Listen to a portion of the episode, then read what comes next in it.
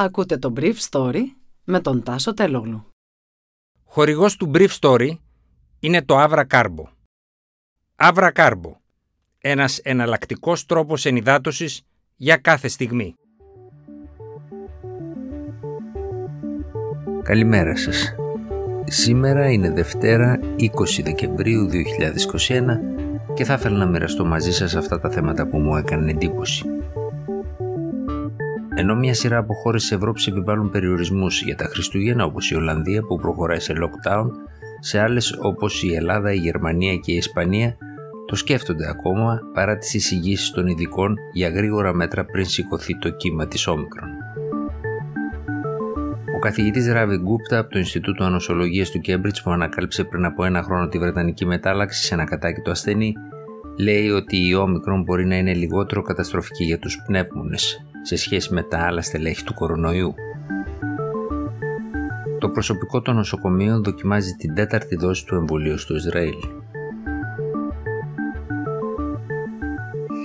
Ο Πρωθυπουργός Κυριάκος Μητσοτάκης συγκάλεσε χθες το βράδυ σύσκεψη στο Μέγαρο Μαξίμου με τη συμμετοχή του καθηγητή Σωτήρη Τσιόδρα και του Υπουργού Υγείας Θάνου Πλεύρη.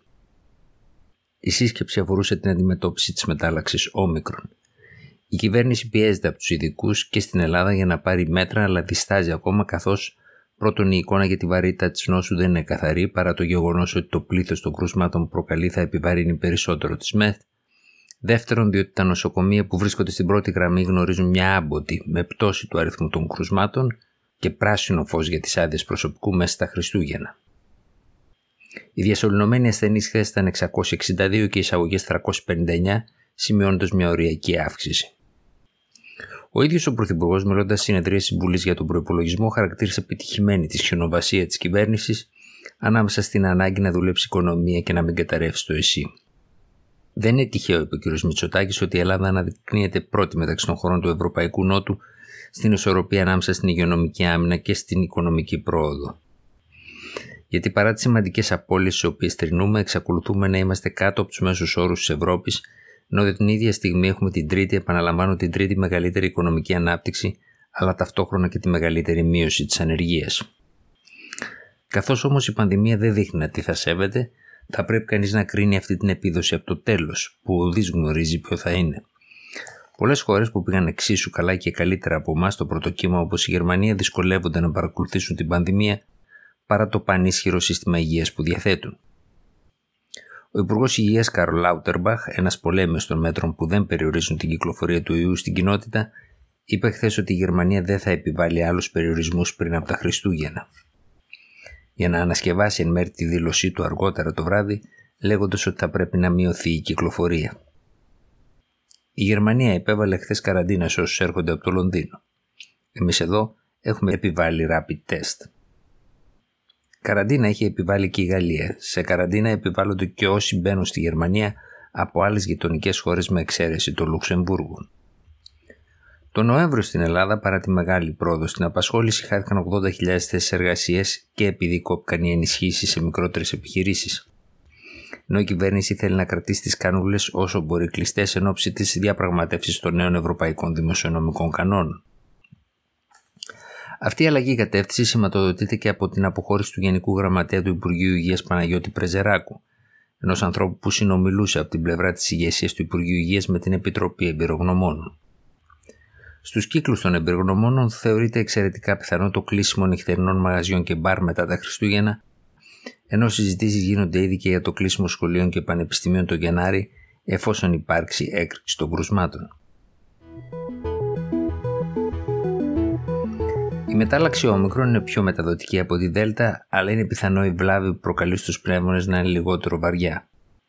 Αυτό είναι ένα από τα συμπεράσματα του καθηγητή Ράβι Γκούπτα και του Ινστιτούτου Θεραπευτικής Ανασολογίας του Πανεπιστημίου του Κέμπριτζ. Ο Γκούπτα που ανακάλυψε πέρσι σε έναν κατάκητο ασθενή την Βρετανική μετάλλαξη, η μετάλλαξη Β, είπε ότι δεν είναι σε θέση ακόμα να πει αν οι εμβολιασμένοι μεταδίδουν ευκολότερα. Πρόσθεσε όμως ότι οι εμβολιασμένοι με τρεις δόσεις νοσούν σαφώς ελαφρύτερα και ότι ο ιός φαίνεται με τη μετάλλαξη όμικρο να προσβάλλει το ανώτερο αναπνευστικό σύστημα. Ο Γκούπτα χαρακτήρισε αυτή τη μετάλλαξη αποτέλεσμα διαφορετικών μεταδόσεων σε πολλά άτομα, μάλλον στην Αφρική, που ήταν πιθανότατα νοσοκατεσταλμένα. Η μετάλλαξη έγινε σαφής, είπε σε ένα podcast που μεταδόθηκε το Σαββατοκύριακο, εξαιτίας του γεγονότος ότι ένα στα τρία σήματα του τεστ PCR δεν φαινόταν μετά την έκδοση του αποτελέσματος του τεστ όπως άλλωστε είχε συμβεί και με το στέλεχος Α. Ένα Ισραηλινό νοσοκομείο είναι έτοιμο να κάνει κλινικές δοκιμές ώστε να διαπιστώσει αν η τέταρτη δόση σε μέλη του προσωπικού του είναι αρκετή ώστε να καταπολεμήσει την εξαιρετικά μεταδοτική μετάλλαξη όμικρον. Η κλινική δοκιμή θα γίνει στο ιατρικό κέντρο ΣΕΠΑ στο Τελχασομέρ και τη διεύθυνσή της θα αναλάβει ο Γκίλι Ρεβ Ιωσάη, διευθυντής του τμήματος μολυσματικών ασθενειών του ίδιου νοσοκομείου. Η κλινική αυτή δοκιμή θα περιλάβει διαφορετικές φάσεις.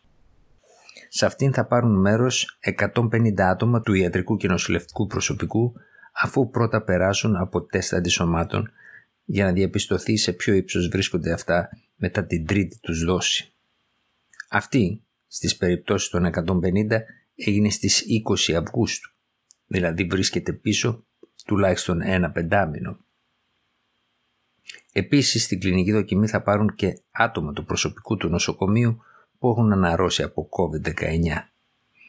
Εάν η κλινική δοκιμή αυτή πάει καλά, τότε θα επεκταθεί το πείραμα και σε άλλα νοσοκομεία του Ισραήλ με στόχο κάποια στιγμή να αντιληφθεί η απόφαση για την τέταρτη δόση του εμβολίου.